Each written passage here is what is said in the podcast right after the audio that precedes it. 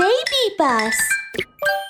Spotty Dinosaur's Cake Shop six, The Bunny Ears. Spotty Dinosaur was napping on the cake table when suddenly he heard a timid voice. Hello? Hello? I'm tired. Can I have some hot chocolate? Spotty Dinosaur looked around but didn't see anyone. I'm here! I'm here! Spotty Dinosaur looked down. Someone was standing under the counter. Oh no!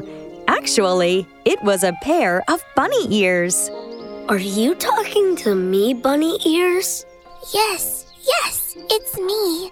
Can I have some hot chocolate, please? Of course you can.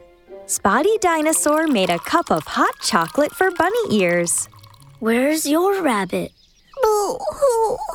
A wolf came when my rabbit was taking a nap. Oh, she was so scared and ran away. When I woke up, I found myself left alone. Boo-hoo! Bunny Ears finished her hot chocolate. Can you help me find my rabbit, Spotty Dinosaur? Of course! Spotty Dinosaur carried Bunny Ears to the riverside first, where Mister Beaver was busy transporting wood. Mister Beaver, have you seen a rabbit with no ears and a round head like mine? Spotty Dinosaur asked. I think I saw a rabbit without ears running and saying all the way, "It's so terrible! It's so terrible!" And then she ran into the forest. I thought she had her ears in her pockets. So Spotty Dinosaur took Bunny Ears to the forest, where Peppy Hedgehog was picking fruits. Peppy, have you seen a rabbit with no ears and a round head like mine? Yes, just now there was a rabbit without ears. She was running and saying all the way, "It's so terrible! It's so terrible!" She was so annoying that she knocked over all my fruits. I think she was heading to the Chestnut Cave. Then Spotty Dinosaur took Bunny Ears to the Chestnut Cave.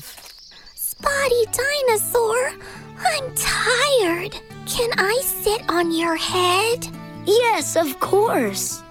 Bunny Ears sat on the bare and round and pink head of Spotty Dinosaur.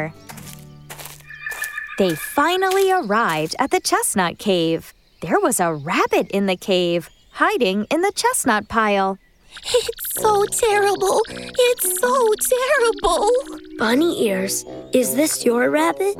Bunny Ears stepped forward and sat on the rabbit's bare head. And just like that, they fit perfectly. This is my rabbit! Thank you, Spotty Dinosaur! You are welcome, Bunny Ears.